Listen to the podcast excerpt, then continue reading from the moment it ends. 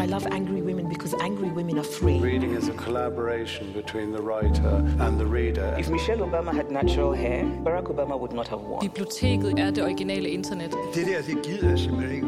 We need this Europe. And that's why we have libraries. Knowledge. Knowledge is power. Det her er live for det Kongelige Bibliotek. Stedet, hvor vi samler alt det bedste fra vores livescene her på Den Sorte Diamant. Din vært, Lise Bak Hansen.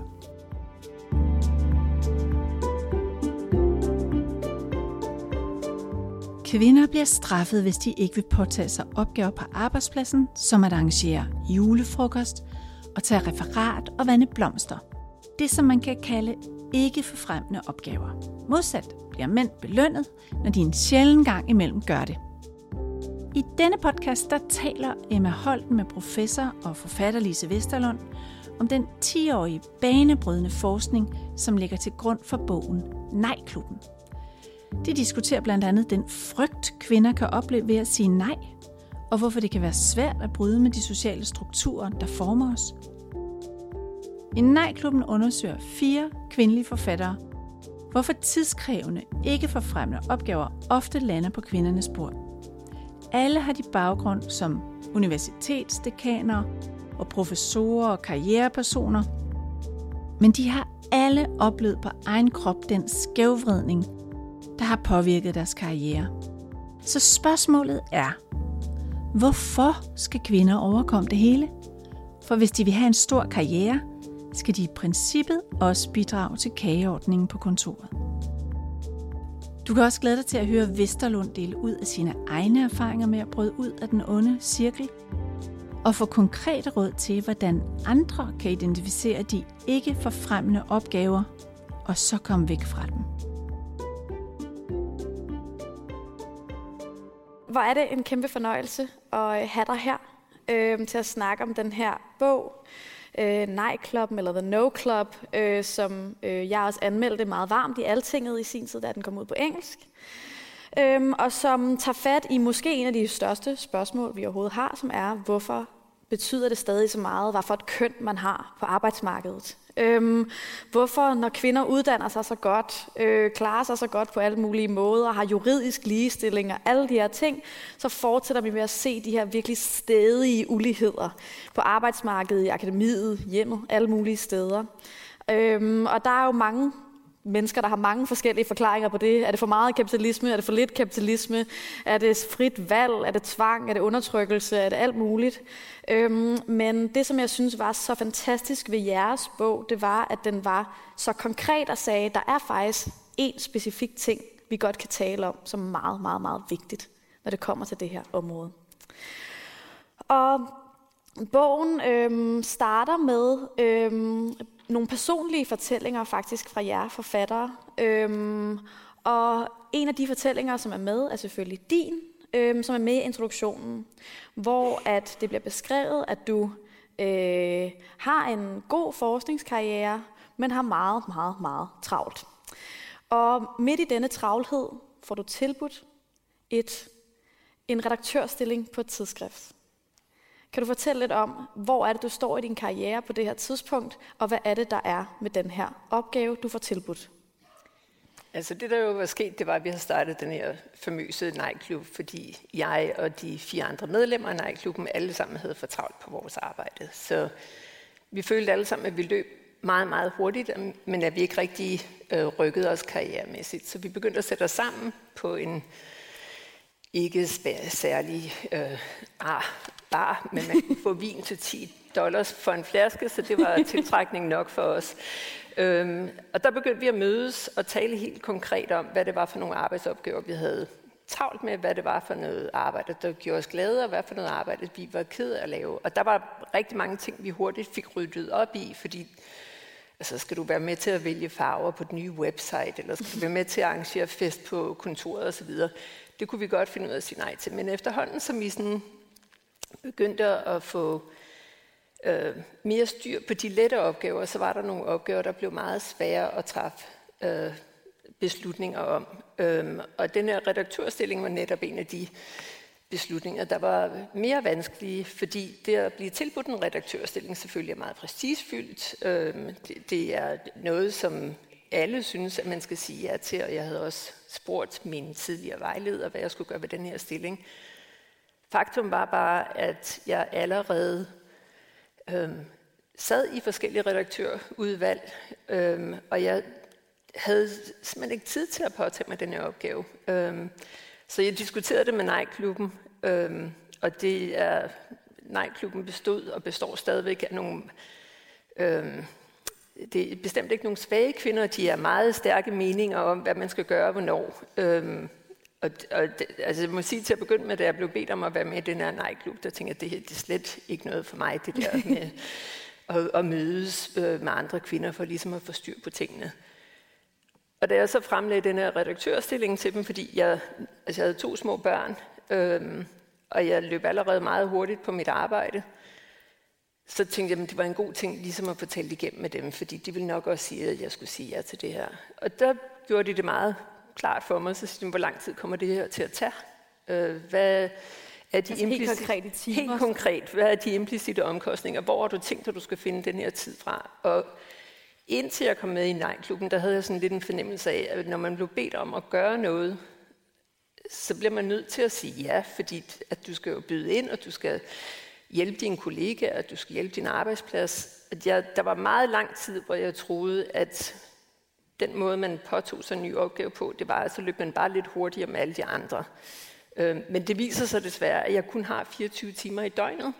Øh, det er det meget hård erkendelse. Ja, jeg var ikke helt klar over, at det der med bare at løbe hurtigere ikke kunne løse det. Så nej-klubben sagde, at jeg var nødt til at sige nej til den her stilling. Øhm, og det besluttede jeg mig så for, at det, det vidste jeg ikke noget om.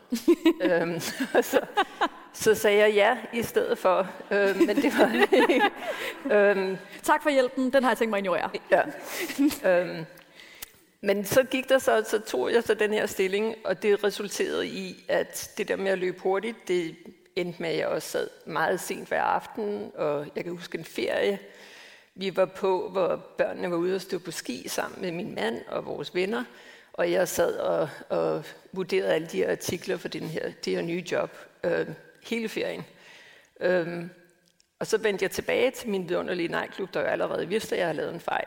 øhm, og så sagde de meget kontant, jamen det er for meget for dig, du bliver nødt til at sige nej, og du skal gøre det i morgen.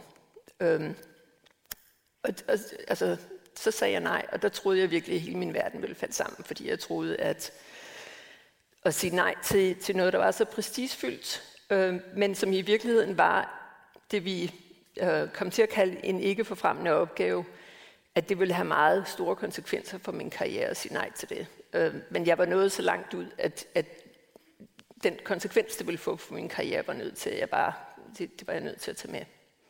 Og det her med konsekvensen for din karriere, altså frygten for, hvad kommer der til at ske, hvis jeg siger nej? I retrospekt for dig, var det så en reel frygt, eller var det faktisk meget en frygt, som var inde i dig selv? Frygten for, at det ville have meget store konsekvenser? Nej, jeg tror, det havde store konsekvenser. Ja, men nogle gange er der bare kun 24. Ja, nogle gange har du ikke noget valg. Altså, det, der er ingen tvivl om, at det havde store konsekvenser. Øhm, men altså, jeg har heldigvis stadigvæk nogle børn, der ved, hvordan jeg ser ud, og øhm, er glade for mig. Og så har jeg et liv, hvor jeg ikke... Øhm, øhm, hvor jeg kan bruge lidt mere tid på de ting, jeg er glad for at lave. Jeg tænker, inden vi, vi når til det store bæst i åbenbaringen, de ikke forfremmende, så tænker jeg, at det kunne være en hjælp at, at, starte, snakke om, hvad de forfremmende opgaver er. Fordi noget af det, som I beskæftiger jer meget med i bogen, det er ligesom prøve at definere, hvordan ved du, hvad der er hvad. Fordi jeg tænker, at hvis man blev introduceret for konceptet ikke forfremmende og forfremmende, og hørte om den her, så ville man tænke, det er jo helt åbenlyst en mega forfremmende opgave. Den er, den er flot, navn på bladet og alt sådan noget. Hvordan ved man, hvad er en, hvis du skal prøve at definere, hvad er en forfremmende opgave? Altså, det, det er jo det modsatte ikke forfremmende, men vi kan godt starte med at tale om de forfremmende. øhm, altså, det, det, der, det, der er lidt vanskeligt ved at finde ud af, øh, hvad der er forfremmende og ikke forfremmende, det er, at det afhænger af, hvem du er, hvor du er i din karriere. Øh, der er opgaver, som er forfremmende for en ung medarbejder, som bliver ikke forfremmende, når de har mere erfaring. Øhm, så det, der er forfremmende, det afhænger af, hvor du er i din karriere, hvad din uddannelse er, øh, hvad for nogle opgaver du har beskæftiget dig med tidligere. Men det, der typisk vil være tilfældet, når vi taler om ikke forfrem, eller forfremmende opgaver, det er, at en forfremmende opgave bidrager direkte til virksomhedens målsætning. Så hvis du godt kan, hvis du sidder og arbejder i en profitskabende virksomhed, så er det en god idé at skabe profit for virksomheden. Så hvis du sidder i salgsafdelingen, og hvis du sidder og skal udvikle ny medicin, det er det forfremmende arbejde. Så det, at du bidrager direkte til virksomhedens målsætning, vil typisk være forfremmende. Det er det synligt arbejde, hvor folk de kan se det, øh, vil, vil være forfremmende. Og den sidste, det er, at du meget ofte, øh, hvis det er forfremmende arbejde, så kræver det, at du bruger dine specialkompetencer. Øhm, og, og det er faktisk der, når vi taler om de ikke forfremmende opgaver, det der gør det vanskeligt med de ikke forfremmende opgaver, det er, at de ikke forfremmende opgaver, naturligvis fordi jeg nu siger det det modsatte, det er, at de ikke bidrager direkte til virksomhedens målsætning. Det er meget ofte usynligt arbejde. Det kan godt være, at du sidder og sørger for, at tallene stemmer, før du sender den sidste rapport ind, men hvis der ikke er nogen, der kan se, det er dig, der har gjort det, så får du ikke noget kredit for det. Men den sidste karakteristik er den her med, at du ikke bruger specialkompetencer. Det, der meget ofte er tilfældet med ikke forfremmende opgaver, det er, at der er andre, der kan løse opgaven. Der er andre, der ikke er dig, der kan løse opgaven. I virkeligheden så er der rigtig mange andre, der vil kunne gøre måske ikke præcis lige så godt et arbejde, som du kan, men de vil kunne gøre et okay arbejde. Så de ikke forfremmende opgaver, det er sådan noget som kontorhusarbejde, som vi taler meget om. Det er at arrangere, arrangere, lave arrangementer, det er at hjælpe andre på din arbejdsplads. Det kan være sådan noget som at øh, mentoring, rekruttering, øh, løse interne konflikter, øh, tage notater til et møde. Der er et meget godt eksempel på ikke forfremmende arbejde, der, der kom ud i en øh, rapport af Linen og McKinsey, hvor de havde spurgt nogle virksomheder om, hvad for noget arbejde de synes det var vigtigt, at deres ledere beskæftigede sig med.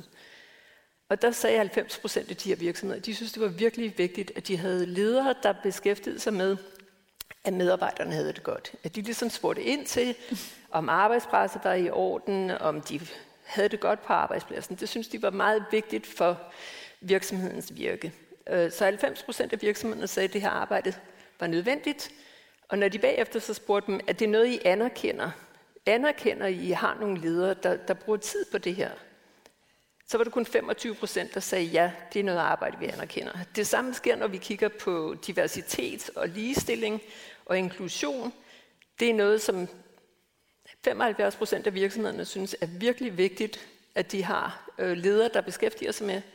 Men når det kommer til, om de anerkender øh, den her indsats, så er det ikke noget, der bliver anerkendt. Så det, der er ved ikke for fremmende arbejde, det er arbejde, der betyder noget for virksomheden. De kan godt se det er vigtigt, men det er ikke noget, der hjælper din individuelle karriere, fordi det ikke er anerkendt, når det kommer til øh, din medarbejdervurdering.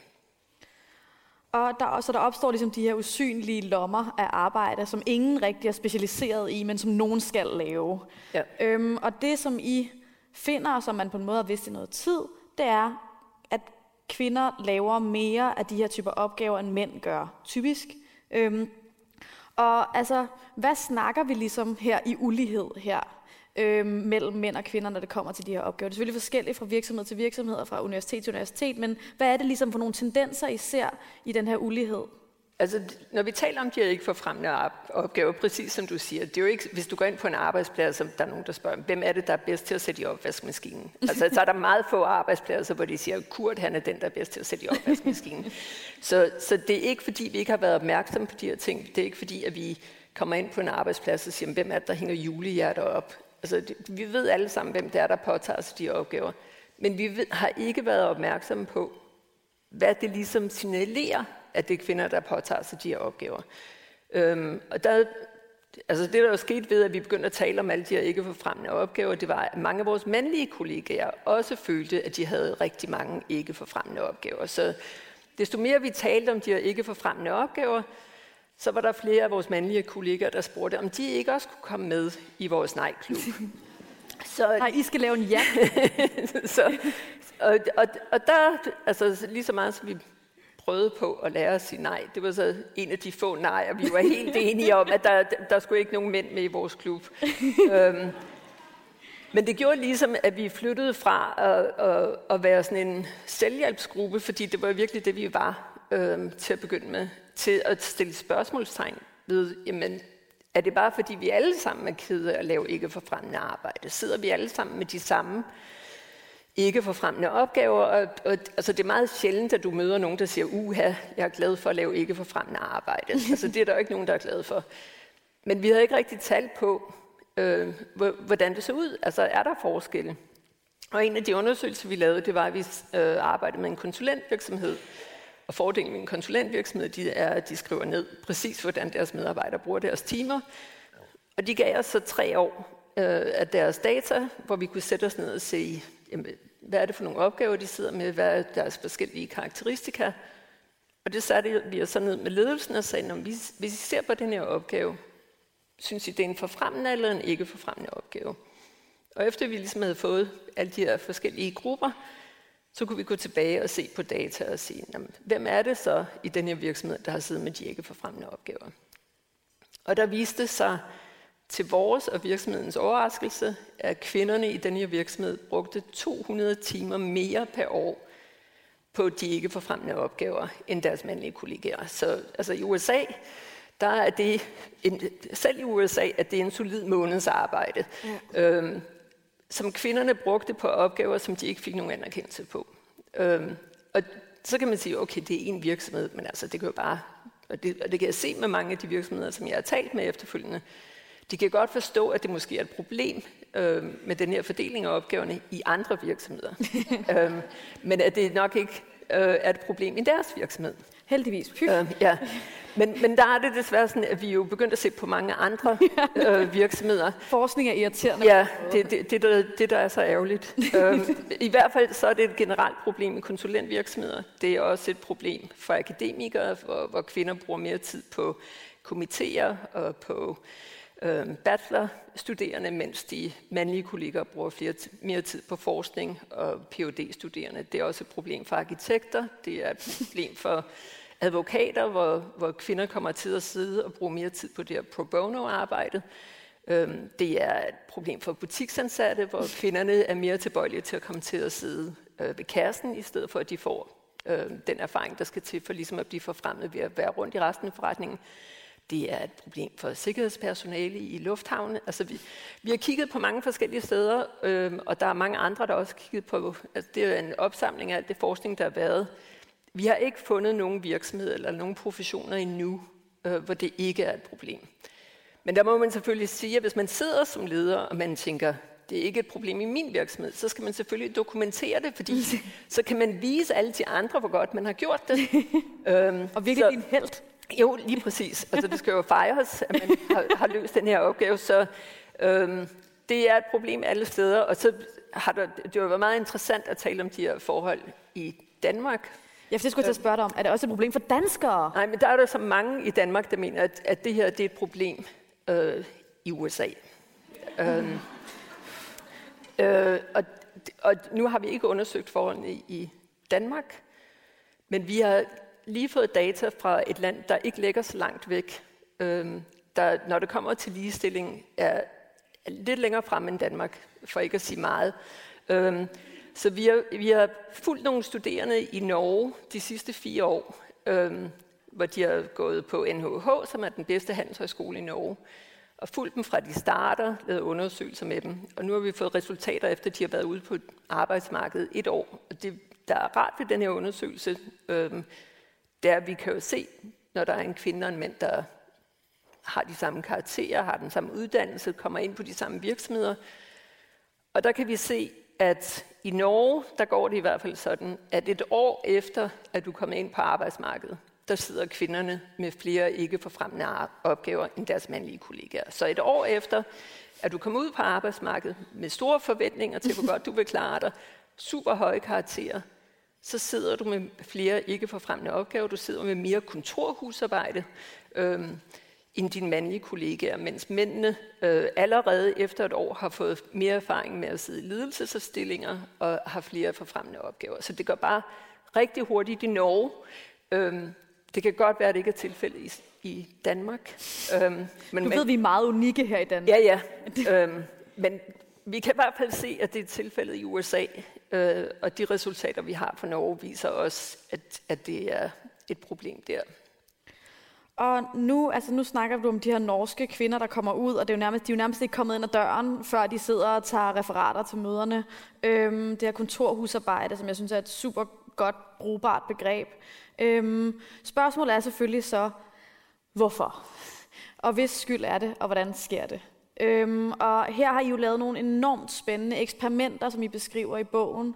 Øhm, kan du fortælle lidt om, hvad jeres proces var omkring, I, I får de her vilde tal med den her ulige fordeling, og så begynder I at tænke, hvorfor bliver det sådan her? Hvordan ender I med at, at, at prøve at få svar på det spørgsmål? Altså det der jo, en ting er at vise, at mænd og kvinder bruger deres arbejdstid forskelligt.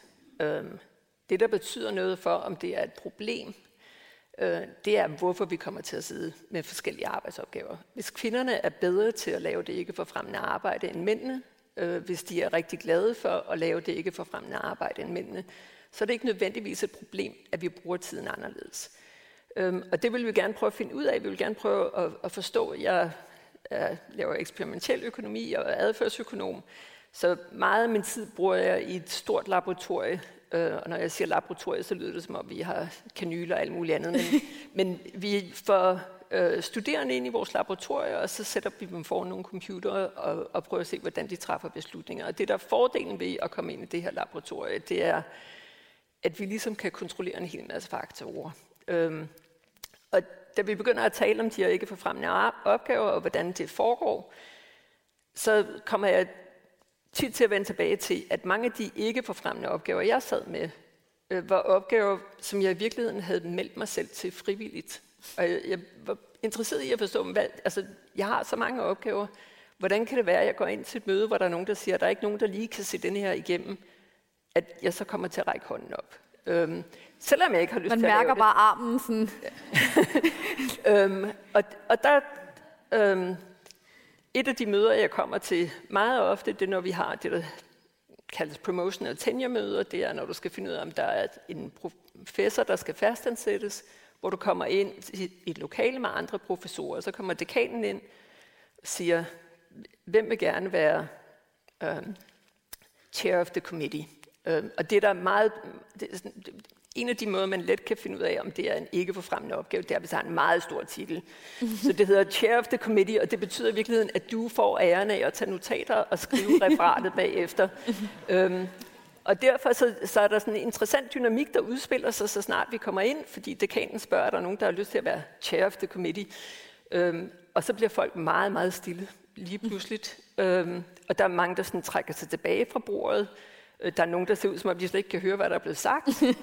øhm, så den der spænding, der opstår, når der er en opgave, der ikke er nogen, der har lyst til at påtage sig. Altså, hvem er det, der melder sig frivilligt? Så det vil jeg, jeg vil gerne prøve at fange det i vores laboratorie.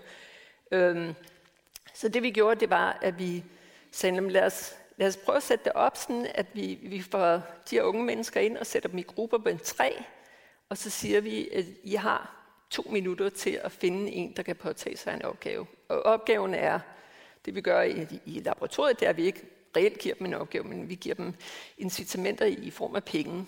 Så vi sagde, hvis um, jer tre i den her gruppe, I sidder alle sammen foran en computer, hvis der ikke er nogen, der, der vil melde sig som frivilligt til, at, frivilligt til at påtage sig opgaven, hvor opgaven er at trykke på en knap på en computer, øh, så får I alle sammen en dollar. Og det gør de 10 gange i træk i forskellige grupper.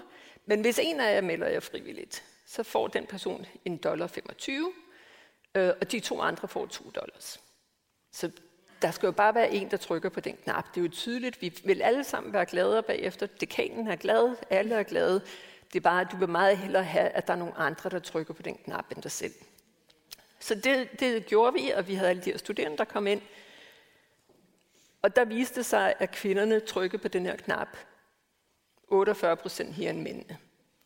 Og så kan man sige, okay, og det blev de ved med at gøre. Altså, det var ikke noget med, at mændene lige pludselig sprang ind til sidst og sagde, skal vi prøve at se, hvad der sker, hvis vi trykker på knappen. altså, kvinderne var rigtig gode til at trykke på den her hænderne. knap, men de ventede altid til slutningen af de der to minutter. Så det var ikke, fordi de var ivrige efter at trykke på den her knap. Og så kan man sige, okay, så har vi det her resultat i laboratoriet. Vi kan se, at kvinderne de melder sig oftere. Hvorfor melder de så ofte? Og så kan man måske sige, okay, lad os prøve at reflektere på, hvad der vil ske på arbejdsmarkedet. På arbejdsmarkedet kan det godt være, at man melder sig til at arrangere julefest, fordi man er god til at arrangere julefest. Men vi ved i laboratoriet, og det har vi tjekket, mænd og kvinder er lige gode til at trykke på en knap i laboratoriet. Så det, vi kan, det, det, det, det, det er helt klart ikke forskellen på evnen. Mænd og ikke kvinder det. kan begge to trykke på den der knap. Så vi ved, at det ikke er evnen, der ligesom driver det her. Men så kan man spørge sig selv, jamen, er det fordi, vi har forskellige præferencer? Uh, vi taler meget om, at kvinder er mere altruistiske end mænd. Altså det hjælpsomme? Godt, ja, det kan godt være, når de kommer ind og så siger, jamen det her det er noget, vi alle sammen burde gøre. Det er jo tydeligt, at vi alle sammen har det bedre, hvis der bare er en, der trykker på knappen. Og hvis jeg er mere øh, altruistisk, hvis jeg er mere bekymret over øh, de andre, der sidder i lokalet, så vil jeg selvfølgelig trykke knappen, fordi jeg får noget ud af, at vi alle sammen har det godt. Og det vil vi gerne prøve at undersøge. Vi vil gerne prøve at undersøge sådan generelt. Hvad er det? For? Er det simpelthen, fordi kvinderne har andre præferencer? Er det derfor, de vælger at gøre det her? Og så valgte vi at lave et eksperiment, hvor vi sagde, lad os prøve at lave det samme eksperiment, men hvor der kun kommer kvinder. Sådan at du mm. har kvindelige kollegaer i din gruppe, når du skal finde ud af, hvem det er, der melder sig frivilligt. Og så laver vi det samme eksperiment kun med mænd. Og hvis, der er, hvis det, der driver værket, ligesom er, at kvinderne bare har andre præferencer, så skulle vi se, at de her grupper med kun kvinder ligesom vil nå til et eller andet nirvana, hvor alle klikker på den her lille knap, alle er glade, alt er vidunderligt. Præcis samtidig trykker alle tre. Ja, og, så, og så kunne vi måske også se, at mændene ikke ville klare sig så godt, fordi de ikke trykkede på den her knap. Så det, det synes vi kunne være meget sjovt. Men det, der skete, da vi kun havde mænd og kvinder, øhm, det er, så snart at kvinderne kan se, at der kun er andre kvinder, så trykker de ikke lige så ofte på knappen, fordi de ved, at der er andre der kvinder, der træder til. Mm. Og meget overraskende, så viste det sig, at mændene også vidste, hvordan de skulle trykke på den her knap. De kunne bare ikke finde ud af det, når kvinderne var der. Mm. Så når vi kigger på de her grupper, hvor der kun er mænd og kun er kvinder, så opfører de sig præcis ens. Så det er ikke et spørgsmål om, at kvinderne ligesom har andre præferencer, for så skulle vi have set de her kvindegrupper finde frivillige oftere. Og det gjorde vi ikke. Så det, det peger på, det er, at det, der driver det, det er, at vi alle sammen har en fælles forventning, når vi har mænd og kvinder i en gruppe, at det er kvinderne, der påtager sig den her ikke forfremmende opgave.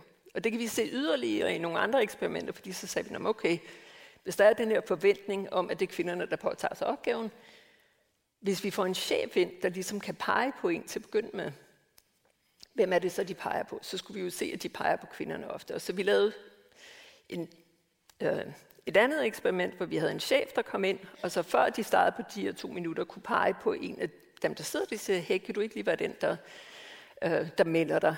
På engelsk så kalder vi det to be well and told. Så det er sådan meget frivilligt, du kommer ind, og så får man at vide, jamen altså, Kirsten, du er super god til det der med julefesten, kunne du ikke lige påtage dig den? Øhm, så det vil vi gerne se, hvad der sker, når vi gjorde det. Og der viste det sig at ganske rigtigt, øh, at kvinderne bliver spurgt meget oftere. Øh, og det er ligegyldigt, om du har en mandlig eller en kvindelig chef, der kommer ind. De spørger alle sammen kvinderne oftere. Og det viser sig at være en rigtig, rigtig god idé. Fordi hvis du spørger en kvinde, så melder hun sig 50 procent, så siger hun ja 50 procent oftere end mændene. Så vi har den her meget, meget onde cyklus, der alle sammen, der i vores laboratorie, alt sammen bliver drevet af den fælles forventning, vi har til, at kvinderne siger ja. Så vi spørger dem ofte, de melder sig ofte, når de bliver spurgt, så siger de ja ofte. Så det, at vi ligesom kan pege på, at forventningen driver det her, det fortæller meget om, hvad konsekvenserne er, og det betyder meget i forhold til, om det her det er noget, vi bliver nødt til at gøre noget ved. Fordi det er jo ikke en chefs interesse, at man fordeler opgaven til dem, der er mindst modvillige til at påtage sig. Nej. Øhm, vi skulle helst give opgaven til den, der er bedst til at løse den.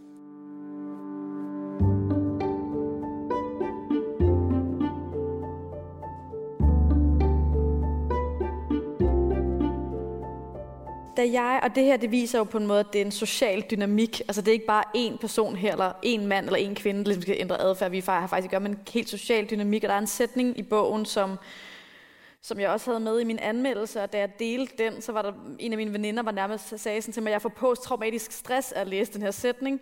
Og, og det var, øhm, at kvinder bliver straffet, hvis de ikke påtager sig de her opgaver, men de bliver ikke belønnet, hvis de påtager sig dem. Mænd bliver belønnet, hvis de påtager sig opgaven, men de bliver ikke straffet, hvis de ikke gør. Øh, det jeg kan høre nogen sige. øhm, og, og, og, og jeg er meget interesseret i den her straf, øhm, den, her, den her sociale sanktion på en eller anden måde, fordi noget af det, som også fylder meget i bogen, det er den her frygt for som kvinde at blive set som en bitch, eller ikke en team player, eller sådan. Kan, kan du sætte lidt mere ord på, hvad er det for en form, den her straf og den her frygt for straffen ligesom fylder for, for som på en måde jo også det, der gør det meget svært at sige nej, ikke? Jo, det, det er netop derfor, at det her det ikke er en problemstilling, som kvinder ligesom kan løse. Øh, fordi hvis du er i en social konstruktion, hvor du og alle andre forventer, at du påtager dig de opgaver, så er der bare ikke særlig meget råderum til at sige fra. Øhm, og det her studie om backlash er lavet af Heilman og Chen, øh, og det de gjorde, det var, at de fik folk til at læse forskellige scenarier, eller de, men alle deltagerne læste bare et scenarie, og det handlede om en potentiel, potentiel person, som du kunne ansætte. Og i et af scenarierne, der er det bare personen, der bliver beskrevet. I det andet, der er det personen, der bliver beskrevet, men også med en historie om, at de har sagt nej til at hjælpe. Øhm, og i en anden historie, der har de sagt ja til at hjælpe. Og det, de kan se, når det er en potentielt kvindelig øh, medarbejder, det er, at en kvinde, der har sagt ja, øh, selvfølgelig bliver anset som værende bedre end en, der har sagt nej. Mm. Så vi er mere villige til at ansætte en, der har sagt ja. Vi, vi glæder os til at arbejde sammen med hende som kollega. Men den kvinde, der har sagt ja, hun bliver værdsat lige så meget som en, der aldrig er blevet spurgt. Så det vil jo sige, at hvis du siger nej, så får du nogle negative konsekvenser. Så det, så det er faktisk neutralt at sige ja. det er ja. neutralt at sige ja. I modsætning, når det handler om en mandlig kollega, så det at sige nej, øh, mænd, der siger ja, er også set, anset som værende bedre end mænd, der siger nej. Øh, men en mand, der siger nej, han bliver anset som værende lige med en, der slet ikke er blevet spurgt. Så hvis du siger ja, altså vi arbejder med en virksomhed, øh, som det, det gør de så ikke mere, men de havde en pris, der blev givet til den mandlige advokat, der, øh, eller ikke til den mandlige, det, der var en pris, der blev givet til den advokat, der havde været bedst til at lave pro bono arbejde på den her. Så det vil sige, de, altså en af de ting, du gør som advokatfirma, det er, at du går ud og løser nogle, går ind og fungerer som advokat i nogle situationer, hvor du ikke tjener penge på det. Øhm, fordi at det er godt socialt at gøre det. Og der havde den her virksomhed så hver evig eneste år givet prisen til en mandlig medarbejder. Øh, det de ikke havde holdt øje med, det var, hvem der reelt sad med det meste af det her pro bono arbejde. Og det viser, at kvinderne faktisk sad med 90 procent af pro bono arbejde i den her virksomhed. Men det var simpelthen så overraskende, når en mand påtog sig de opgaver. Så han, det var dem, der fik prisen hver evig eneste år. øhm, så en helgen. Ja, så det der går galt, når vi har de her forventninger, det er, at vi ikke engang selv forstår, hvorfor vi bliver irriteret. Øhm, altså jeg sad selv, øh, vi kommer tilbage til den her redaktørstilling, øh, hvor vi havde bedt en kvindelig forsker om at skrive en review øh, af sådan en artikel, og det sagde hun nej til. Og min medredaktør blev simpelthen så farvet over, at hun sagde nej, så han, han satte en undersøgelse i gang for at finde ud af, hvor mange gange hun havde sagt nej, og hvor mange gange hun havde indsat noget til det her tidsskrift. Og der spurgte jeg så, om det, om det var noget, vi havde gjort ved alle de mandlige øh, professorer, der havde sagt nej tak til det. Og det havde vi ikke gjort, så derfor så gjorde vi det så ikke med den her. Men, men det, der sker, når vi får et nej, og vi forventer et ja, det er, at vi bare reagerer meget hårdt. Øh, så det at tale om de her resultater om forventningen, det, det er ikke bare noget, hvor det ligesom er, når mænd bliver sure, og kvinder bliver ikke sure. Vi bliver alle sammen sure, hvis vi forventer et ja, og vi får et nej.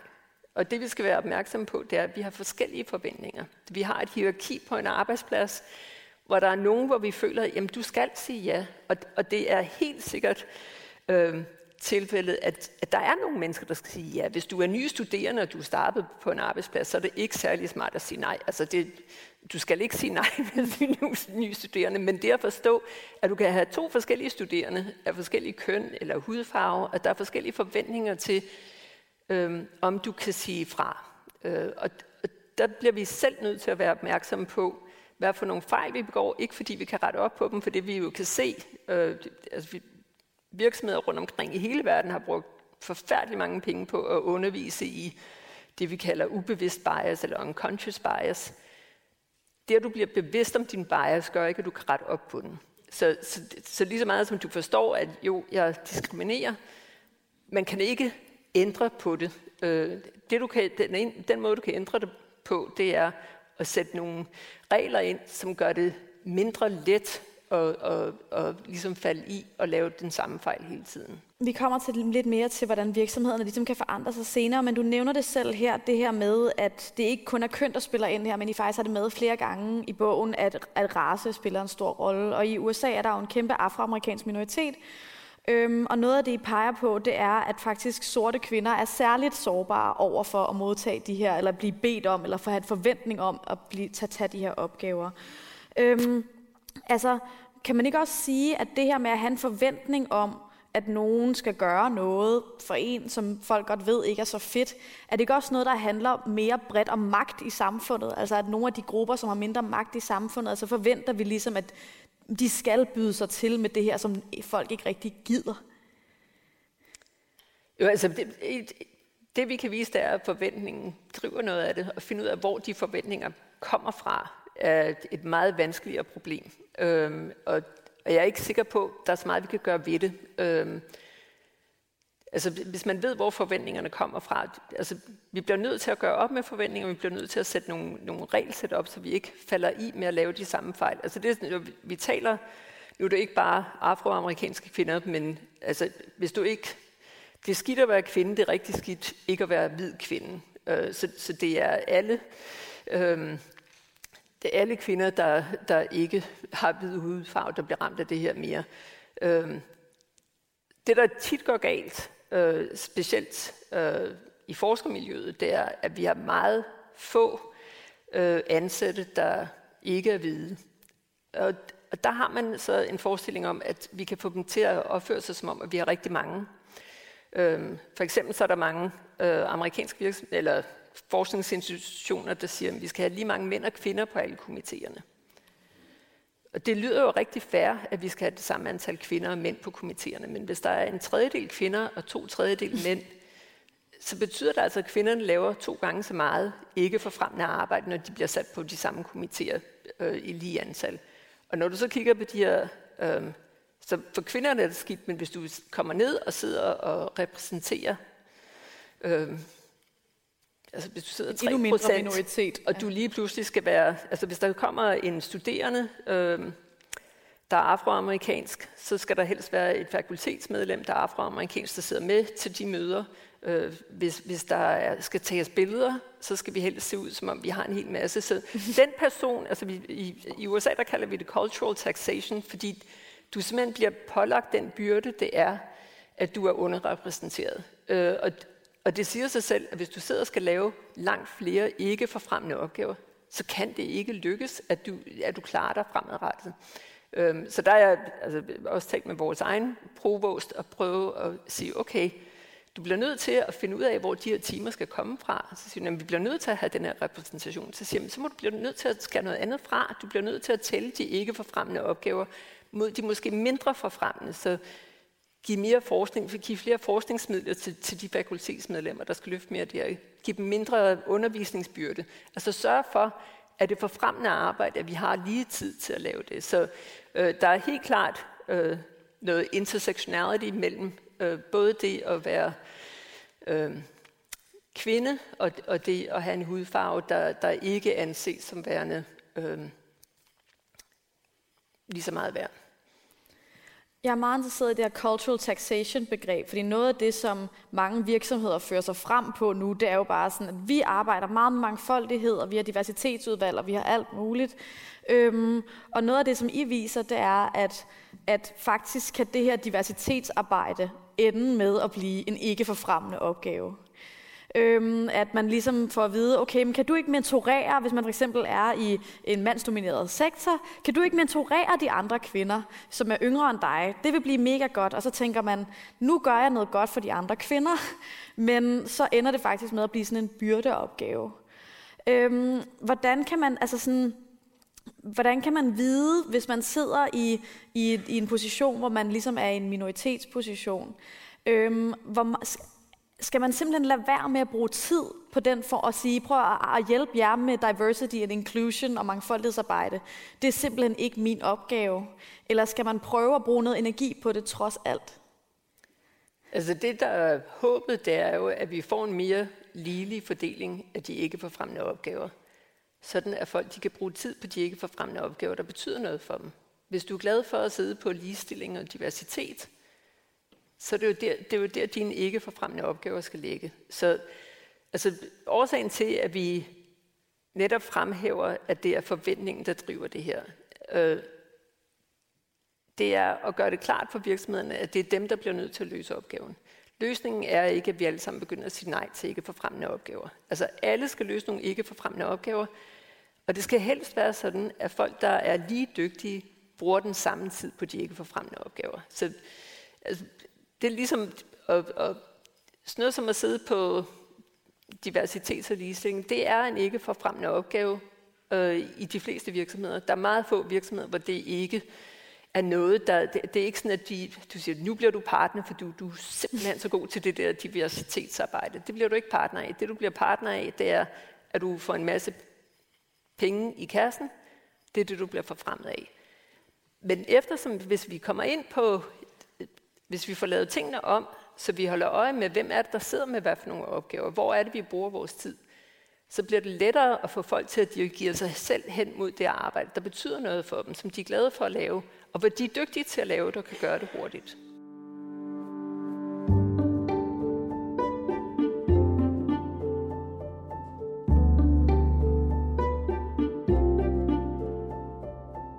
Jeg synes, der er en enormt spændende sætning i bogen, som er øhm, sådan god og stærk, som er, at det her det er ikke en Fix the Women-bog.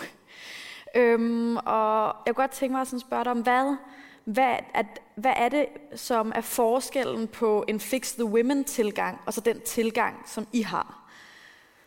Altså hvis du går ind og ser på de bedst sælgende øh, bøger for kvinder, så, så handler det primært om, at kvinderne skal blive ligesom mænd. Øhm, altså Lean In af Sheryl Sandberg, som er en af de bedst sælgende øh, bøger.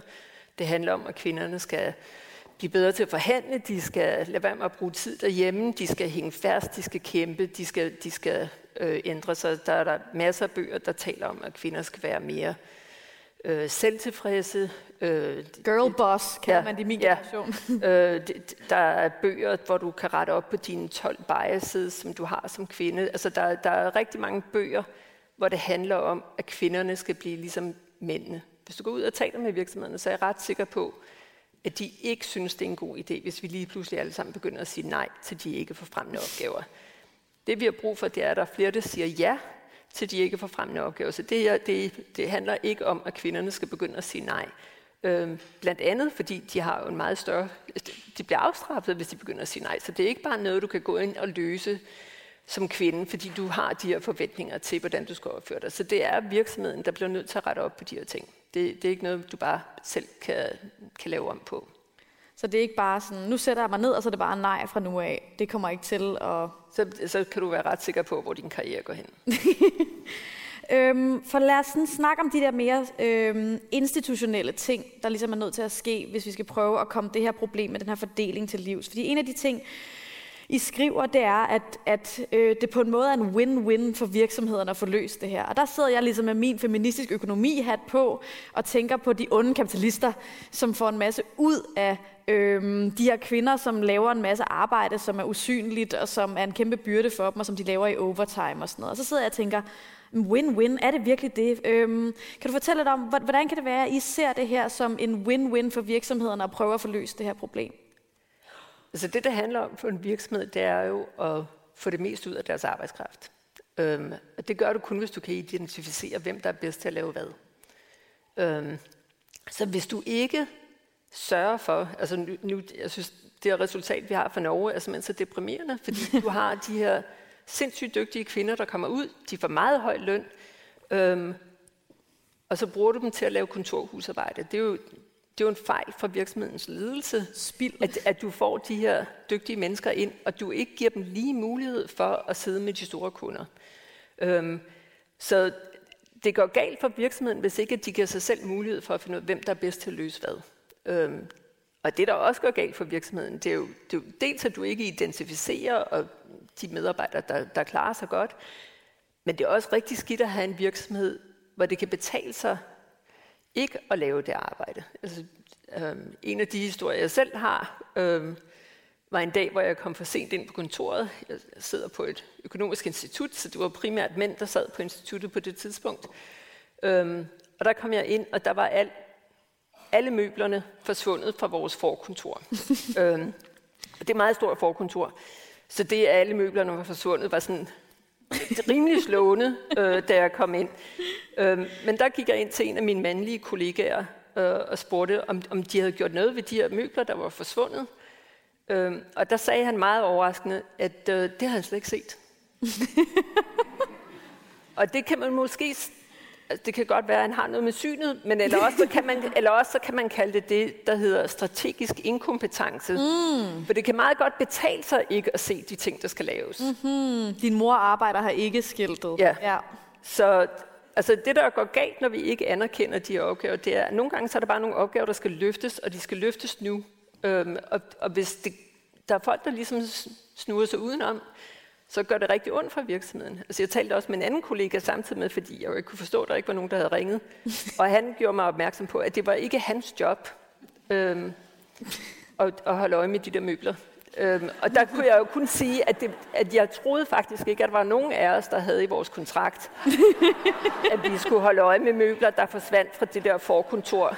Øhm, så altså, det, det, det går galt, hvis vi ikke anerkender de opgaver, fordi der lige pludselig er, vi får ikke løst tingene, og det der skete med de her vidunderlige møbler, fordi nu har jeg fortalt den her historie før, og så er der nogle gange, hvor folk kommer op, hvad skete der med møblerne? Ja, hvad skete der? Ja, og der, der kan jeg sige, at møblerne, øh, de blev sendt til afbrænding, før vi øh, fik fat i dem, så vi var nødt til at købe nye møbler, så møblerne har det ikke så godt længere. Så, men det er bare, det er et symptom på, hvordan det går galt, hvis det er, at vi ikke holder øje med de her ting. Vi får ikke løftet opgaven, når den skal løftes. Øhm, så, så det, der er fordelen ved at begynde at anerkende de ikke forfremmende opgaver, det er dels, at det giver os bedre mulighed for at finde de dygtige medarbejdere, men det gør også, at der bliver en forenlighed mellem medarbejdernes og virksomhedens interesser. Og, og hvis ikke du har det, så går tingene skævt. Øh, så, så jeg, jeg mener virkelig, at det er et win-win for virksomhederne, og det der har været super spændende ved at tale om det herhjemme og også i USA, det er, at det faktisk er noget, som virksomheden er meget ivrige efter at rette op på. Øhm, de kan godt se, at det er en fejl. Den her virksomhed, vi snakkede med, hvor kvinderne sad med 200 timer mere, at det ikke var fremmende arbejde, det var ikke noget, de havde interesse i. De ville gerne lave det om. Så, så det, der har været spændende, det er, at selvom vi godt har vidst, at kvinderne brugte mere tid på at sætte i opvaskemaskinen, så har vi ikke vidst, hvor mange timer det bliver til. Vi har ikke vidst, hvor generelt et problem det er. Øh, og, altså specielt når vi kan se, hvor hurtigt det går galt. Det er jo ikke i nogen som helst virksomhedsinteresse, at vi ikke sørger for at finde ud af, hvor god er du til at sidde med de store kunder? Er du bare bedst til at vande blomster? Eller, altså, vi bliver nødt til at i talesætte det, og vi bliver også nødt til at i talesætte lidt, hvor lang tid man skal bruge på de her opgaver. Altså det, at man ikke taler om, når vi får nye medarbejdere ind på en, en arbejdsplads, vi taler meget mere om, hvor kantinen ligger, hvordan kopimaskinen virker, hvordan du, får, hvordan du bliver et om feriepenge, eller hvad det nu er, end vi taler om, hvad er det for noget arbejde, der virkelig tæller, hvis du gerne vil få frems. Øhm, og det, at man begynder at i talsætte det, det gør både, at du får nogle medarbejdere, det ligesom styrer hen mod det, der betyder mest, men det begynder også at i talsætte, hvor lang tid skal vi reelt bruge på de her ikke forfremmende opgaver. Det kan godt være, at du er blevet bedt om at skrive referat, men hvis du forstår, at det her det er en opgave, hvor du i virkeligheden burde bruge en time, så ved du, at du laver noget galt, hvis du har brugt 8 timer på at skrive det første referat. Så i talesætte, hvad er det for noget arbejde, der skal løses til et 12-tal? Hvad er det for noget arbejde, hvor det er okay, at det er et 7-tal? Og det har vi ikke været gode nok til øh, i virksomhederne. Nu, du bruger det her ord anerkende, øhm, og i anerkendelse kan der jo ligge alt muligt. Der kan ligge øh, ros, der kan ligge penge, der kan ligge alt muligt. Øhm, når du siger øh, anerkende, hvad er det så, hvordan, hvad, hvad er det for en kategori, de her opgaver skal gå fra og til, sådan så vi bedre kan se dem og fordele dem? Altså det, som vi foreslår virksomhederne, det er det for det første, at de bliver opmærksomme på den her problemstilling. De bliver opmærksomme på, at der er ikke forfremmende opgaver. Mange virksomheder, som du taler med, de siger, at alt arbejde er forfremmende. Og det kan godt være, at alt arbejde er forfremmende. Problemet er bare, at der er noget arbejde, der er mere forfremmende end noget andet, og det gør det, der er mindst forfremmende, ikke forfremmende. Så, øh, så alt arbejde er ja, ikke forfremmende. så, øh, Så det at blive opmærksom på, at der ikke er forfremmende opgaver, øh, prøve at, at foreslå, at det er noget, man prøver at dokumentere i sin egen virksomhed. Man ser på det arbejde, som man måske godt har en fornemmelse af, at medarbejderne ikke er vildt ivrige efter at lave. Så siger hvem er det, der sidder med de opgaver?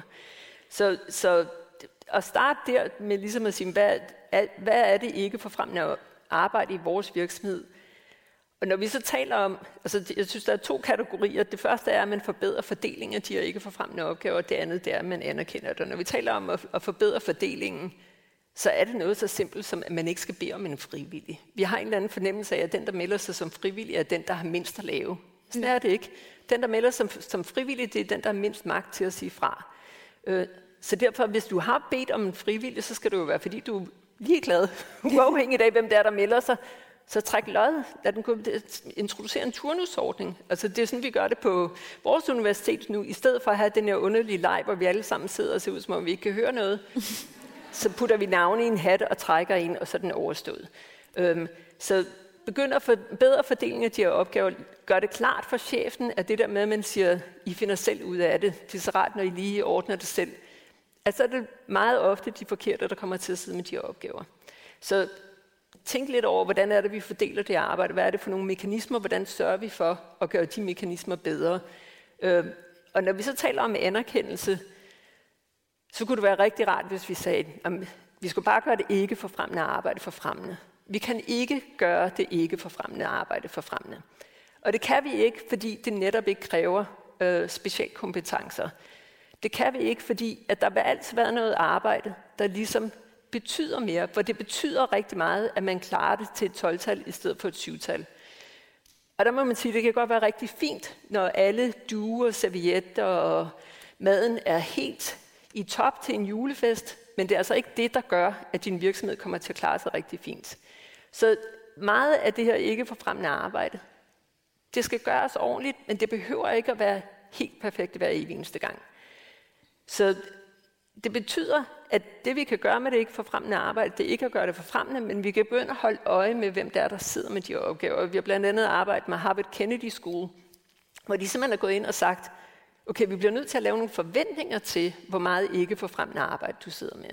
Når vi sidder med, med ligestillede medarbejdere, så bliver vi nødt til at gøre klart, hvor lang tid skal du bruge på den her type opgave. Så de har simpelthen et pointsystem, mm. og hvis ikke du har nok point, så kan du ikke få en tilfredsstillende medarbejdervurdering det år. Så uafhængigt af, hvor mange legater og hvor mange publikationer du har haft, hvis ikke at du har tilfredsstillet din kvoter af ikke forfremmende opgaver, så er det ligegyldigt. Så kan man selvfølgelig, hvordan skal man gøre det på en arbejdsplads? Og det behøver ikke at være noget med, at man siger, hvor mange point har du lavet. Men hvis du ser på, lad os nu sige, en hel masse nye, nye MBA-studerende, der lige kom ind i din virksomhed, så skulle det meget gerne være sådan, at de har den samme mængde tid på kunderne, som du vejer aller, allervigtigst. Ikke? Så tæl det op i timer, prøv at holde øje med, lad dem rapportere selv, hvor meget tid har I brugt på de forskellige opgaver, og sørg for, at der ikke er en, en, en ubalance. Og det, så når jeg taler om anerkendelse, så er det anerkendelse i forbindelse med, at vi har en forventning til, hvor meget tid du skal bruge på det arbejde, og vi holder øje med det, så tingene ikke går helt af sporet.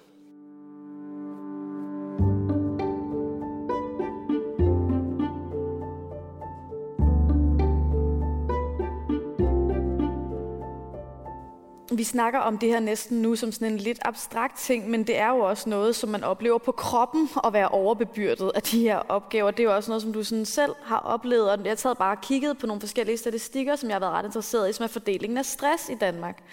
Og altså ud over arbejdsløse, som selvfølgelig er stresset, alle mulige årsager, så er den mest stressede gruppe i Danmark, det er kvinder under 45, der er på arbejdsmarkedet. Øhm, det vil sige folk, der er tidlige i deres karriere, og folk, der typisk har små børn. Øhm, og en af de mere sådan, som jeg, en af de ting, som jeg synes var enormt fint i jeres bog, det var, at I faktisk bruger enormt god plads til at snakke om, hvordan er det, man mærker den her overbebyrdelse. Kan du sætte lidt ord på, hvad er det, der sker, hvis man, som du sagde, løber hurtigere og hurtigere og hurtigere og bliver ved med at påtage sig de her opgaver? Hvad er det, der sker med os, ligesom? og som rammer så mange kvinder. Det er jo, I mødes jo også i nejklubben alle sammen ved at dejes om af udmattelse. Det er på en måde det, der ligesom er årsagen ja, til, at I ja. mødes. Altså det der, altså konsekvenserne af, at man øh, laver mere ikke forfremmende arbejde end sin kollega. Altså der er selvfølgelig stress, men rent finansielt har det jo meget store konsekvenser. Øhm, hvis du laver mere ikke forfremmende arbejde end dine kollegaer, så får du mindre løn. Øhm, du kan heller ikke forhandle dig til bedre løn, øh, hvis, du, hvis du sidder med noget arbejde, der er undervurderet.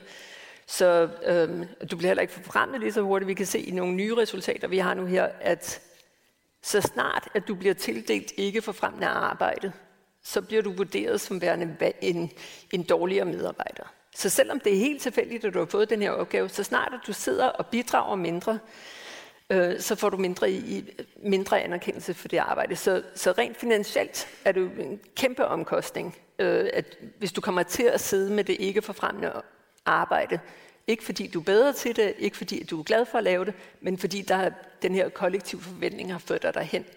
Øhm, og det, der også går galt, det er selvfølgelig, at hvis du, som nu de her unge kvinder, er kommet ud på arbejdsmarkedet og har store forventninger til, og det kan vi se, fordi vi jo har fulgt dem, store forventninger til, hvor lang tid de vil være på arbejdsmarkedet. De vil gerne være ledere, de vil gerne påtage sig alle de her opgaver. Når du så lige pludselig kan se, at du kommer til at sidde med det ikke forfremmende arbejde, mens dine mandlige kollegaer sidder med det arbejde, som du også er blevet uddannet til, så kommer du meget hurtigt til at miste selvtillid. Der, altså det, der typisk vil ske, det er enten, at du kører af karriereræset, øhm, eller også at du på en eller anden måde prøver at løfte alle de ikke forfremmende opgaver, samtidig med de forfremmende opgaver. Og så skal man altså løbe rigtig hurtigt. Øhm, og det kan vi blandt andet se i den her konsulentvirksomhed, som vi snakkede med, hvor hvis man kigger på dem, der ikke er blevet partner endnu, de kvinder, der sidder med de her 200 timer ekstra, de sidder med mindre forfremmende arbejde. Men dem, der bliver forfremmet, det er de kvinder, der formår at løfte de ikke forfremmende opgaver, samtidig med de forfremmende opgaver. Så hvis du vil fremad, så skulle du altså løfte alle de her andre opgaver samtidig øhm, med, at du laver det ikke forfremmende. Så, så det, øhm, det påvirker en, hvis man prøver at løbe så hurtigt, fordi man mister selvtillid, man oplever burnout, man føler ikke, at man bliver anerkendt. Og det er jo en kæmpe frustration, fordi det hjælper ikke, at du selv løber hurtigere. Um. Jeg synes, det er enormt spændende det her, fordi det er sådan, jeg, jeg er 32, jeg, det, der er ligesom nogle mennesker, der begynder, at, af mine veninder, som begynder at få børn, og man begynder ligesom at have, der er, jeg kender ligesom drenge på min alder, som ligesom har mange mennesker pludselig under sig og sådan noget, ikke? Og jeg tror, noget, der har været ret spændende i mine sådan, venindegrupper, når vi har snakket om vores arbejdsliv, og også om deres familieliv, folk begynder at få børn og sådan noget, så er det, at det er jo ikke fordi alle mine veninder er feminister, men de er ligesom alle sammen gået ind i deres liv med den klare forventning om, at vi lever i et ligestillet samfund. øhm, og så pludselig så kommer de ud i de her institutioner, arbejdspladser, i den her familie, og så, er de bare, så kigger de så bare, hvad fanden skete der egentlig her? Øhm, hvordan endte jeg i den her meget klassiske kvinderolle? Det var ikke min plan. Det var ikke noget, som jeg, jeg, jeg... Det troede jeg aldrig skulle ske for mig. Jeg er jo en sej kvinde. Øhm, og det er noget af det, som jeg synes er enormt fint i jeres bog. Det der med at sige, sådan, det handler ikke om, at du ikke er stærk, og du ikke er sej, at det her ting sker. Altså, det er noget, der sker rundt omkring dig. Ja. Øhm, og som er meget svært som individ at bare sådan stoppe. Øhm, og der er et sted, som, hvor at I skriver, jeg tror, det er baseret også på noget andet forskning, som jeg synes er enormt spændende, at, at der er forskel på den burnout, mænd og kvinder oplever. At kvinder øh, typisk, og det er jo så tal fra USA, men jeg tænker også, det kan være brugbart herhjemme, øhm, at øhm, at når mænd oplever burnout, eller når kvinder oplever burnout, så er det simpelthen, fordi der er for mange opgaver. De skal hele tiden skifte mellem forskellige typer ansvar, også typisk enormt meget. I Danmark laver kvinder jo en times mere omsorgsarbejde i hjemmet om dagen. Det er også noget af noget øh, uanerkendt arbejde, om en anden kategori. Og så bliver det simpelthen for meget. Øh, det er der ikke timer nok i døgnet. Hvorimod at mænd oplever en form for burnout, hvor de føler sig afkoblet og at arbejdet føles meningsløst. Eller sådan, at det var, hvorfor gør jeg det? Hvorfor er jeg her? Hvad er pointen med mit liv? Og når jeg læser det, så, så får det mig til at tænke, jamen er der ikke også en vis værdi nogle gange i de her øh, ikke forfremmende opgaver, altså i at også på arbejdet hjælpe hinanden og lave noget socialt og sådan noget. Er der ikke også en win for mændene i at få den her lidt mere sociale rolle på arbejdspladsen, øh, som ikke, altså ikke kun tænke på forfremmende opgaver? Kan det ikke også være isolerende på en eller anden måde. Uh, okay, det var, der var lidt mange ting. undskyld, undskyld. Jeg har tænkt meget over jeres bog. Må du meget uh, ej, når vi taler om burnout, altså det, det er i hvert fald tilfældet, at burnout for kvinder i USA er større, og den er blevet, kønsskabet er blevet større under øh, coronakrisen og alle de her ting. Øhm, når vi taler om, at der er værdi i, øhm, det, det kan godt være, at der, der er værdi i det. Altså faktum er jo, når vi taler om det ikke forfremmende arbejde, det er arbejde, der er vigtigt. Det, det er ikke noget arbejde. Altså virksomheden vil jo ikke have, at vi lavede de her opgaver, hvis ikke de synes, de var vigtige.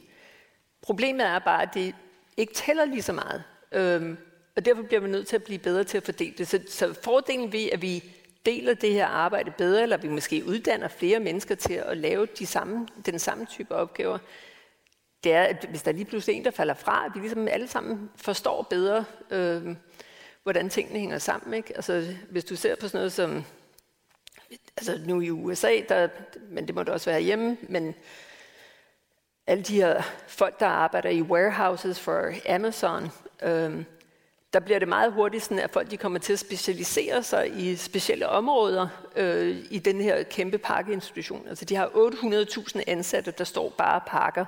Øh, så, så det er rigtig mange mennesker. Øh, og der går det galt, hvis det er, at man ikke sørger for, at folk bliver flyttet rundt, at de ligesom lærer alle de forskellige opgaver. Og selv når du står og pakker, der er der ikke forfremmende opgaver, og der er forfremmende opgaver. Så det, det kommer igen alle mulige steder, fordi der er nogle ting, som der er lettere til, og så er der nogle andre ting, der ikke er lettere til. Øhm, og der er det for, ikke forfremmende arbejde, det at sørge for, at den, der står og pakker, øh, har alle de ting, de skal bruge. Øhm, det er jo super vigtigt.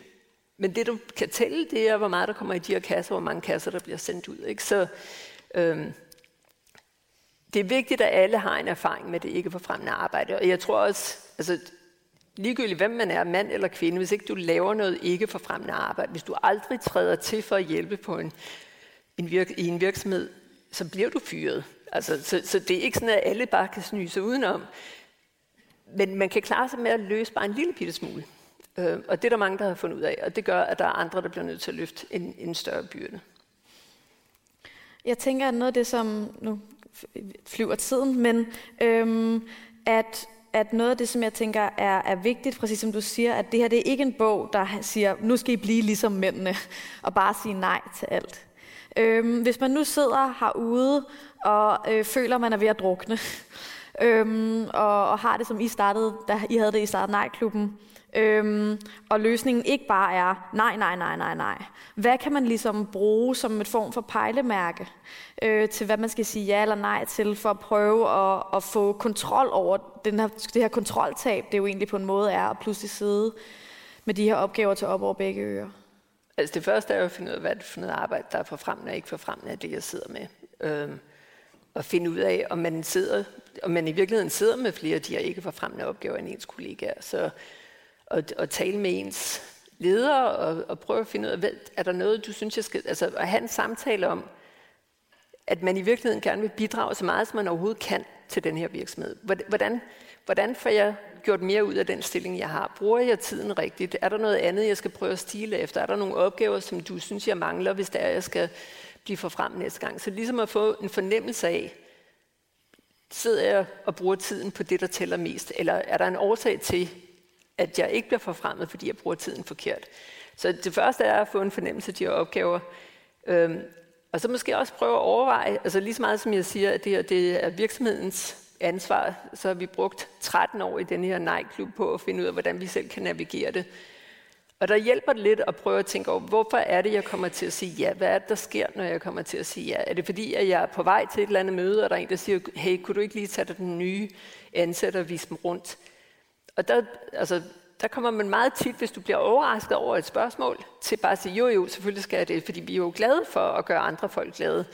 Øhm, og der har sådan en som Linda Bergkok, der er medforfatter på bogen, hun har simpelthen introduceret en 24-timers regel, hvor hun siger, jeg må sige nej til alting med det samme, men hvis jeg har tænkt mig at sige ja, så skal jeg vente 24 timer.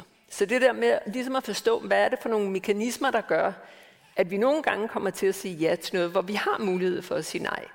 Altså, det, der har været et problem for mig, det er netop det der med, at jeg bare troede, jeg kunne løbe lidt hurtigere, så skulle jeg nok kunne nå det. Men at gøre sig selv klart, hvad er det, du implicit kommer til at sige nej til, når du siger ja til en opgave? Hvad er det, du, hvor kommer de timer fra? Hvordan får du det her regnestykke til at gå op? Hvis du kun har 24 timer, så skal det jo komme et eller andet sted fra. Er det, at du ikke får brugt tid på en forfremmende opgave? Er det, at du ikke får brugt tid på dine børn? Er det, du ikke får brugt tid på dig selv? Hvor kommer de timer fra? Så gør sig klart, hvad er omkostningen ved at sige ja? At man bruger lidt tid på ligesom at tænke over, hvor lang tid kommer det her til at tage? Jeg ved ikke, om der er nogen af jer, der nogensinde har prøvet at male et værelse i jeres hus, men det er meget sjældent, at det går hurtigere, end hvad man regner med. og sådan er der også med de her ikke forfremmende opgaver. Det er, at vi tit kommer til at undervurdere, hvor lang tid det i virkeligheden tager. Så, så vær bevidst om, hvad det er for nogle omkostninger. Det, der også tit sker med, med de ikke forfremmende opgaver, det er, at de bliver meget pænt pakket ind, når de kommer. Mm. De kommer meget tit med en masse ros, Øhm, du er så god til det her. Ja. Øh, du er simpelthen den rette. Du er den bedste til at tage dig den her vanskelige kunde, der ikke har nogen penge.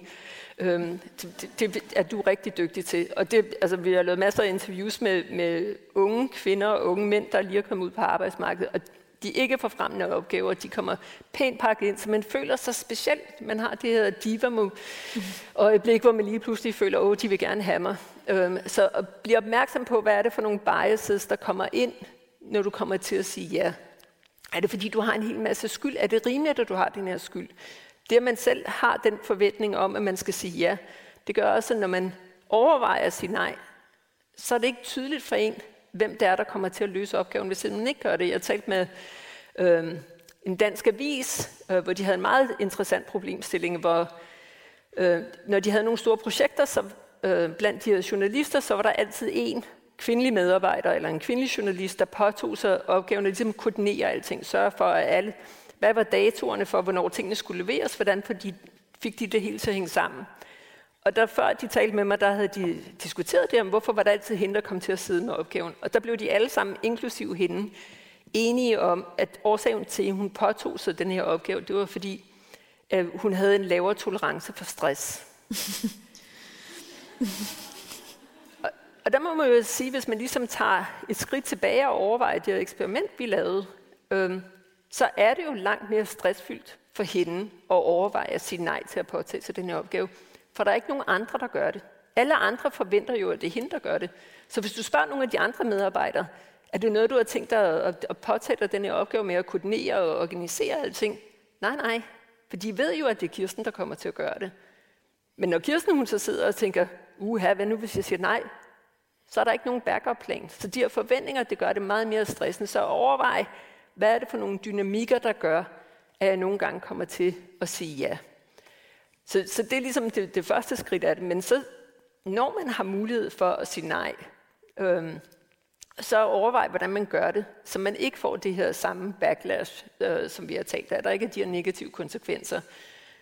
Og der foreslår vi, at man giver en meget, meget kort forklaring på, hvad omkostningerne er ved at påtage sig det her arbejde. Det kan godt være, at jeg er rigtig god til at lave julefest, men jeg sidder med udvikling af det og nye produkter. Det kan jeg ikke gøre ordentligt, hvis jeg sidder og organiserer julefest samtidig med. Men at man så også prøver at løse problemstillingen for den, der har spurgt, at det, at man kender organisationen fra et andet sted fra, betyder, at man måske kan komme frem til en løsning, der vil være god for den, der har bedt om det. Det kan godt være Thomas? Måske Thomas, lige præcis. øhm, og, det, og det gør det jo... Øhm, så det, at man giver en kort forklaring, og man hjælper med at løse problemet, det reducerer ligesom det backlash, der kan komme. Øhm, men hvis man så bliver nødt til at sige ja, så skal man ikke bare sige ja, men skal prøve at forhandle det her ja. Det kan godt være, at man siger ja til en ikke forfremmende opgave, fordi der, man ligesom ikke kan se nogen anden mulighed. Men så sørg for at komme af med en anden ikke forfremmende opgave til gengæld. Jo, jeg vil gerne være med til at organisere julefesten, men kan vi så ikke have en anden, der arbejder med de studerende i næste uge eller det næste år? Så man ligesom får aflastet øh, de her ikke forfremmende opgaver mod, at man påtager sig en ny, eller man måske deler det op, og så siger, jeg vil gerne lave et par del A, hvis der er nogen, der laver B og C. Og i hvert fald så er det vigtigt, at man får sat en tidsfrist på, fordi det, der tit sker, når man påtager sig en ikke forfremmende opgave, det er, at lige pludselig synes alle, at man er så god til det. Og så får man bare lov til at lave det hele tiden. Øh, så man ligesom siger, okay, jeg vil gerne lave det i år, øhm, men så må Thomas og Ole komme bagefter. Så at man får sat en tidsfrist på. Og til sidste ende, det man også kan gøre, det er, at man ligesom prøver at forhandle op, og man siger, jo, det er rigtig fint, du vil gerne have mig på julefesten, men jeg havde overvejet lidt, at jeg måske har mere bidrag med, hvis jeg sidder med den her nye kunde. Så man skal ikke bare sige ja man skal prøve at forhandle sig hen mod en portefølje af opgaver, hvor man har flere forfremmende opgaver. Jeg synes, det er meget spændende det her med, med med sådan, uh, du er så god. Altså, I har det her begreb, I bruger, nu ved jeg desværre ikke, hvordan det er oversat til dansk, men benevolent sexism, altså venligt ment sexisme. Og noget af det, som jeg øh, tit snakker om, når jeg er ude og snakke i virksomheder, det er den der fordom om, at kvinder er vildt gode til at multitaske, øhm, som, som virkelig er enormt fremherskende, øhm, og, og jeg, som jeg føler også er relateret til det her, øhm, at man ligesom siger sådan, jamen det, kvinder I er bare så gode til at lave tusind ting øhm, på én gang, og I elsker det på en måde. Øhm, og, og, og, og det vil jeg bare gerne sige, der er lavet masser af forskning, og der er ingen dokumentation for dette. Øhm, tværtimod, så er der dokumentation for, at alle synes, at multitasking er enormt stressende. Der er faktisk et begreb for det, der hedder switching costs. Altså at det her med at skifte mellem først at tænke på julefest, og så til møde, og så på julefest igen, det er faktisk enormt stressende for hjernen, og hele tiden skulle skifte stilling på en eller anden måde, og tænke på forskellige vinkler. Det stresser os alle sammen helt vildt. Øh, men der er altid den her idé om, at, at det er en af de seje ting, kvinder kan, det er at være multitasker, men faktisk så øh, bryder de bare sammen. Øhm, og øhm, Øh, Øh, det får mig til at tænke på, fordi jeg har også nogle dilemmaer med til dig, som vi lige skal nå. Øhm, men, men bogen ender jo med, at der er sådan nogle ret fine efterskrifter om, hvad der skete med, med alle i Nej-klubben efter al jeres arbejde og jeres forskning og jeres samtaler. Og det ender jo faktisk med, at du siger et, et kæmpe nej. Øhm, og kan du fortælle lidt om, hvordan har at arbejde med de her ikke forfremmende opgaver, så indgående både professionelt og personligt, hvad har det betydet for dit egen syn på din egen karriere, og hvad for nogle, hvad for nogle store nejer, du har endt med at sige? Altså det, det, det kommer lidt tilbage til det der med at vælge at være redaktør eller ikke være redaktør. Um, det, der tror jeg, er en fordel ved at være født og opvokset i Danmark, det er, at det ikke kun er karriere, der tæller. Um, og der tror jeg i, i lang tid, øh, der var mit drømmejob at, at få det job, som jeg i sidste ende fik tilbudt, og i sidste ende takkede nej til. Øh, fordi jeg ligesom... Øh, jeg blev træt af at løbe så hurtigt. Øh, ikke bare med de ikke forfremmende opgaver, men også med de forfremmende opgaver. Øh, nu ved jeg ikke, om du har børn, men altså, det der, det der med, at man har børn, det, det, øh, det giver et andet perspektiv øh, for, hvor hurtigt tiden går. Øh, og der valgte jeg simpelthen, at nu kunne det være nok, øh, og, og sagde fra til noget, der helt klart var den største indikation af, hvor jeg var karrieremæssigt, og sagde, at det var okay, at folk ikke vidste, at jeg var nået øh, til det niveau, at det, at jeg havde tid til mig selv og til mine børn og min vidunderlige danske familie og amerikanske familie. øh, at, det ligesom, at det var vigtigt, at det var, det var det liv, jeg hellere ville have. Et stort og vigtigt nej. Ja. Øhm, vi kan jo ikke tage spørgsmål fra salen i dag, så jeg har gjort noget andet, som er at spørge til middag. øhm, øh, det, det er den luksus, man har, hvis man er venner med mig, så kan man få øh, spørgsmål, dine spørgsmål direkte stillet til dig. Øhm, og, og her har jeg tre dilemmaer til, jer, til dig, som vi ligesom kan... For noget, der er så fedt med den her bog, det er, at den er så enormt praktisk. Altså, jeg har ligesom, der, hvis man ikke har læst den, øhm, så, så er der ligesom bare helt konkret. Tænk over, hvad du laver. Sæt kryds her. Gør du det her? Gør du det her? Prøv at gøre det her. Hvis du skal sige nej, her er en god måde at sige nej på. Altså, det er helt nede på det niveau, det synes jeg er enormt fedt. Hvis der er noget, vi elsker øh, i Danmark, så er det øh, dilemma-løsning. Øh, det, det er Danmarks mest populære radioprogram, det er et dilemma-radioprogram. Øhm, så her får du øh, nogen fra, fra min kreds. Øhm, lidt redigeret, øh, men trods alt ret realistisk. En kvinde i 30'erne har et godt job, men hun bliver ved med at blive overhalet af mindre eller lige så kompetente mænd og hun mistænker, efter at have læst bogen, at ikke forfremmende opgaver kan være en del af årsagen. Fordi hun ved nemlig godt, at hun tager meget socialt ansvar på sin arbejdsplads. Hun har både ansvar for fødselsdage, tit måske noget morgenmad, men hun er også god til at gå rundt og spørge folk, hvordan de har det og hjælpe til og sådan noget. Men hun elsker at drage omsorg og at have sådan en høj social stjerne hos sine kollegaer. Det gør hende i godt humør og giver hende et afbræk fra hendes skærm og fra regnearkene. Men hun vil også gerne stige op. Øhm, hun føler ikke, at hun vil vælge mellem de to. Hvad skal hun gøre? skal hun øh, skal nok starte med at spørge, om hun laver det arbejde, hun er blevet ansat til at lave først.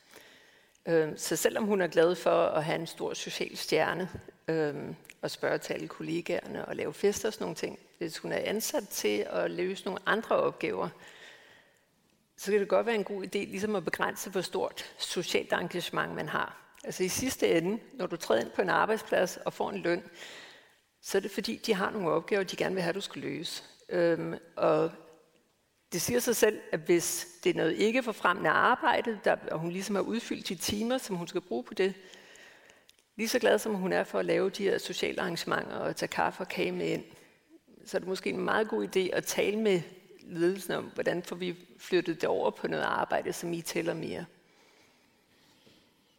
Godt svar. Okay, her øh, vi snakkede lidt om, hvor ligger ansvaret for de her forskellige ting. Øhm, en mand har læst din blå bog og er blevet opmærksom på, at hans kvindelige kollegaer måske løfter en hel del flere ikke forfremmende sammenlignet med ham. Men han mærker også, at det på en måde kommer ham selv til gode. Øhm, at han har så meget tid til sine klienter øh, og kan sidde og koncentrere sig i lang tid.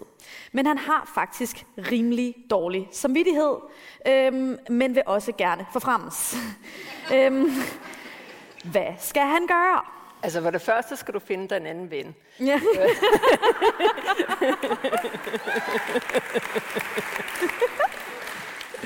øhm, der kan man måske spørge sig selv, om man har det godt med at vinde et maraton, hvis de andre løber med benene bundet sammen hele vejen.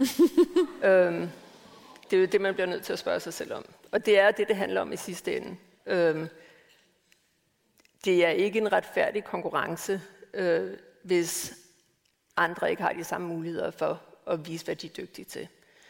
Øhm, men det, der er vanskeligt for den enkelte, det er jo, at hvis han påtager sig de ikke forfremmende opgaver, så er der nogle andre mænd, der klarer sig ved ikke at gøre det, og der kan også være andre kvinder, der gør det. Det er derfor, det bliver nødt til at være noget, som virksomheden påtager sig. At man bliver nødt til at gå ind og sige, ved at det er ikke fair. Altså årsagen til, at vi har introduceret noget så åndssvagt, som i virkeligheden er en strikket hat med navn i, når vi skal finde ud af, hvem der skal påtage sig det her uh, chair of the committee. Det er fordi, at det er så indlysende fair. Der er ikke nogen, der kan sige, nej, det synes jeg ikke er en god idé, fordi hvis du siger det, så er du en idiot. ikke? Så, så det, der er fordelen med de, den her måde, vi fordeler opgaverne på, det er, at det er tydeligt, at det er den rigtige måde at gøre det på. Og dermed ikke være sagt, at vi alle sammen skal bruge den samme tid på de ikke forfremmende opgaver. Der er nogen, der er super dygtige til at sidde med klienter, og når de har vist, at de er super dygtige til at sidde med klienter, så er det måske ikke ideelt, at de bruger en masse tid på en julefest. Så er det måske ikke ideelt, at det er dem, der sidder med de studerende. Men vi bliver nødt til at give mulighed for dem, der ser ud, som om de er lige dygtige, til at de kan bruge den samme tid på det forfremmende arbejde. Så det er ikke bare, han skal, han skal måske faktisk egentlig gå til sin ledelse. Han skal gå til sin ledelse, og så skal han sige næste gang, de sidder til et møde, og der er nogen, der foreslår, at det er Kirsten, der påtager sig opgaven. Så skal han sige, ved I hvad, skal han skal vi ikke, mærke armen. Skal vi ikke? Nej, eller så skal han sige, ved I hvad, Kirsten hun har gjort det før, skal vi ikke begynde at lade den gå på turnus? Jeg tager den næste gang, så kan Claus tage den bagefter. Sådan at man ligesom introducerer de her systemer, uden, øh, uden at det kun er en selv, der kommer til at sidde med den. Og her et, sådan et, et fra et højere ledelseslag, den sidste her. En chef eller en person i en lederstilling har læst bogen og, blevet, og har i den, i den forbindelse blevet opmærksom på, at der særligt er to kvindelige ansatte, der virkelig trækker et stort læs, når det kommer til de her ting på arbejdspladsen. De hjælper meget de andre og holder øje med, hvordan folk har det, og sørger for at samle op, når der er folk, der har for travlt og sådan noget. Hun siger til sine medledere, øhm, at, øh, at det her problem ligesom er der, og at det skader dem. Hendes medledere siger til hende, det lyder som noget værre noget. Hvad med, at vi opfordrer alle til at droppe fuldstændig de her sociale arrangementer? Øhm, fælles morgenmad, fester, altså noget. Øhm, og beder folk om at sige, fokuser nu kun på det, du er ansat til at gøre, ikke på alt muligt andet. Så kan vi også sørge for, at vi kan holde styr på, hvad folk laver. Øhm, og så får vi ikke det her problem med, at alle går og hjælper hinanden hele tiden. Øhm, og vi ikke forstår, hvem der er vigtig og hvem der ikke er vigtig. For det er jo cheferne vil gerne forstå. De siger, de, som du siger, vi kan, det er heller ikke godt for os, at vi ikke forstår, hvem der er vigtig. Øhm, fordi, at en, fordi de siger, vi kan, nu tænker vi, en masse af vores ansatte spilder tiden på at lave de her ting. Hvad skal hun gøre? Altså, man skal jo betræffe en beslutning som chef om, hvad det er for en arbejdsplads, man gerne vil have. Hvad er det for et team, man gerne vil have? Altså, hvis du øhm, Skal alt det sociale fra, skal man måske spørge sig selv om, hvor lang tid man bliver ved med at have sine medarbejdere. Øhm, og man kan blive ved med at ansætte folk, hvis der ikke er noget som helst socialt. Men samtidig skal man også være villig til at sige, jamen, skal det være hver evig eneste fødselsdag, hvor vi sætter os ned? Altså, det, det koster jo reelt penge, når vi sætter os ned og, og drikker kaffe hver fredag. Altså at tage en time ud af en arbejdsplads hver uge på at drikke kaffe, det skal jo give noget reelt socialt. Øh, I USA der taler man meget om, at man ikke skal have møder, hvis det er noget, man kan kommunikere via en e-mail. Og, og dermed ikke være sagt, at vi ikke skal have noget socialt, men det kan måske være, i stedet for at vi fejrer hver fødselsdag, vi siger, at vi fejrer alle fødselsdagene hver fredag, eller vi fejrer runde fødselsdag, altså afhængigt af, det, det er et spørgsmål om, at alt hvad vi gør på en arbejdsplads, kommer med en omkostning, og det er ikke fordi, vi kun skal tænke på penge, men hvis vi vælger, at der skal drikkes fredagskaffe, så skal vi skiftes til at arrangere den her fredagskaffe. Vi skal træffe en beslutning om, hvad er det for en arbejdsplads, vi har, og så skal vi dele som det ikke forfremmende arbejde, som vi anser som vigtigt på den arbejdsplads. Når det kommer tilbage til de her virksomheder, som alle sammen, 90 procent af dem siger, det er kritisk for vores virksomhed, at vi har en ledelse, der sørger for, at medarbejdere har, har det godt. Så bliver det nødt til at gå med i medarbejdervurderingen. Det bliver nødt til at være noget, som vi holder øje med, hvem er det, der i virkeligheden gør det her arbejde. Så, så det er, man bliver nødt til at træffe nogle valg i en virksomhed. Øhm, og nu har du skrevet, at du ville spørge om at vande blomster. Så kan man måske sige, okay, det kan godt være, at du synes, det er fedt at vande blomster, men det er ikke sikkert, at det er i virksomhedens interesse, at medarbejderne bruger tid, som du har lønnet dem til, til at gå rundt og vande blomster. Det kan være, at du kan gøre det på en meget billigere måde. Øhm, så, så der er nogle valg, man bliver nødt til at træffe, men når vi har besluttet os for, hvad det er for noget ikke forfremmende arbejde, der skal laves, så skal vi sørge for, at det bliver ligeligt fordelt. Og det, der er så spændende ved det her øhm, ikke forfremmende arbejde, det er, at vi kan se, at det bidrager til de uligheder, som vi er blevet ved med at se på arbejdsmarkedet i rigtig mange år. Hver evig eneste år, når lønstatistikken kommer ind, så sidder vi alle sammen og siger, ej, altså er det ikke overraskende, kvinder tjener mindre end mænd. Ja, det er så ja, mærkeligt. Det skal vi gøre noget ved. Og så næste år, så sker det samme igen. Det, der er spændende med de ikke forfremmende opgaver, det er jo netop, at det er nogle opgaver, vi alle sammen kan løse. For det er okay, at du ikke laver det til et 12-tal. Alle kan bidrage med de ikke forfremmende opgaver, så vi skal bare blive bedre til at fordele dem. Vi skal blive bedre til at holde øje med, hvem er der sidder med dem. Og det vil hjælpe os til at rette op på uligheden med lønnen. Det vil hjælpe os til at få frem flere kvinder. Det vil hjælpe med, at kvinder gentagende gange bliver anset som nogen, der ikke går ind og forhandler. Og det vi kan se i vores forskning, det er, at hvis du kommer ind med en større portefølje, portefølje af ikke forfremmende opgaver, så kan du ikke forhandle, fordi der er en anden, der sidder med flere forfremmende opgaver. Så du bliver simpelthen ikke bare mindre værdsat i den virksomhed, du sidder i, men fordi du ikke har siddet med de forfremmende opgaver, så får du heller ikke tilbud udefra. Så hvis ikke du får tilbud udefra, så nytter det ikke noget, du siger, jamen det er også rigtig, rigtig vigtigt, at vi har gode julefester. Du får ikke job udefra, selvom du er rigtig god til at lave julefester. Så i sidste ende, så sidder vi i en kapitalistisk økonomi, det er en markedsøkonomi, og de ting, der bliver værdsat, er ikke bare dem, der bliver værdsat af den enkelte virksomhed, men også dem, der bliver værdsat af andre virksomheder. Så lige så meget som vi siger, nu laver vi de ikke forfremmende opgaver til forfremmende. Det kan vi ikke. Øhm, så vi bliver bare nødt til at forbedre den måde, vi fordeler dem på, og anerkende en mere ligelig forening af det. Mange, mange tak, professor og forfatter Lise Vesterlund.